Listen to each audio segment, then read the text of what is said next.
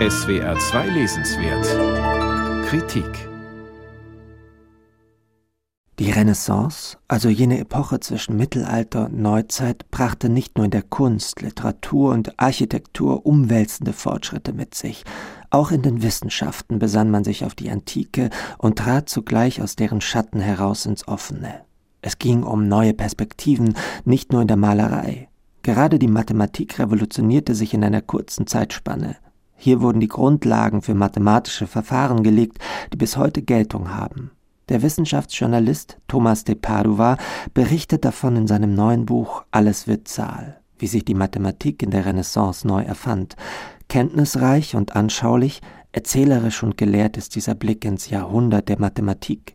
Selbst mathematische Laien, die noch mit Grausen an qualvolle Schulstunden zurückdenken, können sich angesprochen und mitgenommen fühlen. Dass der Aufschwung der Mathematik in der Renaissance nicht der Kraftakt eines Einzelnen war, macht Thomas de Padova rasch deutlich. Universitätsgelehrte und Kaufleute, Maler und Architekten, Ärzte und Theologen wirkten an verschiedenen Orten daran mit. Durch den aufkommenden Buchdruck konnten Erkenntnisse schneller als je zuvor zwischen den damaligen Hochburgen des Wissens hin und her reißen. Zum Ausgang des Mittelalters war alles noch ein wenig schwerfällig. Römische Zahlen ließen sich zwar in Stein meißeln, rechnen konnte man damit kaum. Kaufleute behalfen sich mit dem Abakus, jenem Rechenschieber mit Holzkugeln, den viele vielleicht noch aus Kindertagen kennen. Über ein paar simple Additionen kam man allerdings damit kaum hinaus. Für komplizierteres braucht es ein anderes Medium. Die aus Indien über die arabischen Länder eingeführten Ziffern erleichterten Kaufleuten schriftliche Rechnungen. Langsam setzte sich das dezimale Stellenwertsystem durch, eine Kulturtechnik, wie de Padua schreibt, die eine ungeheure mathematische Kreativität freisetzte. Die Renaissance habe den modernen Wissenschaften den Boden bereitet. Wir werden mit dem jungen Deutschen Johannes Müller, genannt Regio Montanus, bekannt gemacht, der jenseits der Alpen in Padua und Venedig schier unermüdlich seiner Forschungsleidenschaft nachgeht. Als einer der ersten operiert Regiomontanus mit den noch fremd erscheinenden indisch-arabischen Zahlen. Er verfasst eine systematische Dreieckslehre, die auf der arabischen Wissenschaft fußt, und geht unter die Verleger, um die Erkenntnisse unterschiedlichster Wissensgebiete fruchtbar zu machen. Dem Kaufmann Leonardo von Pisa gebührt ebenfalls Beachtung. Er schreibt ein einflussreiches Werk, das Einblicke in die Zahlentheorie, arithmetische Reihen oder Gleichungen mit Unbekannten vermittelt. In der Folge entstehen immer mehr Rechenschulen, die ersten Rechenbücher werden in Nürnberg gedruckt. Der Siegeszug des Dezimalsystems ist unaufhaltsam. Weitere Kapitel in de Padovas Buch widmen sich der Geometrie und Zentralperspektive.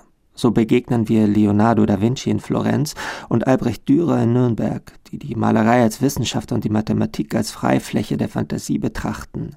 Die zwei letzten großen Kapitel dieser lesenswerten Kulturgeschichte der Zahlen beschäftigen sich mit dem spielsüchtigen Arzt Girolamo Cardano, der dank seiner Leidenschaft am Spieltisch zum Begründer der Wahrscheinlichkeitstheorie wird, sowie mit dem Pfarrer Michael Stiefel. Der Theologe beginnt als Apokalyptiker, der seiner Gemeinde den genauen Termin des Weltuntergangs voraussagt. Als der nicht eintritt, muss er von Martin Luther höchstpersönlich vor den wütenden Schäfchen in Sicherheit gebracht werden. Daraufhin nimmt er Abstand von Prophezeiungen und wird zu einem der bedeutendsten Erneuerer der Mathematik. Er führt Symbole wie Plus und Minus ein oder tut sich auf dem Feld der Wurzelrechnung hervor. Thomas de Padova würdigt diese Innovatoren, bettet sie ein in ihre Zeit, folgt auch für Laien nachvollziehbar deren Erkenntnis wegen und erholt sie aus dem Schatten ins Licht denn nicht nur Abhandlungen über die Renaissance schenkten der Mathematik keine große Beachtung, selbst heutige Mathematikstudenten hätten von Vorfahren wie Regiomontanus oder Stiefel nie gehört, stellte Padova ernüchtert fest.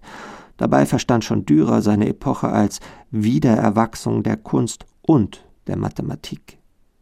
Thomas de Padovas Alles wird Zahl, wie sich die Mathematik in der Renaissance neu erfand, ist im Hansa Verlag erschienen. 382 Seiten kosten 25 Euro.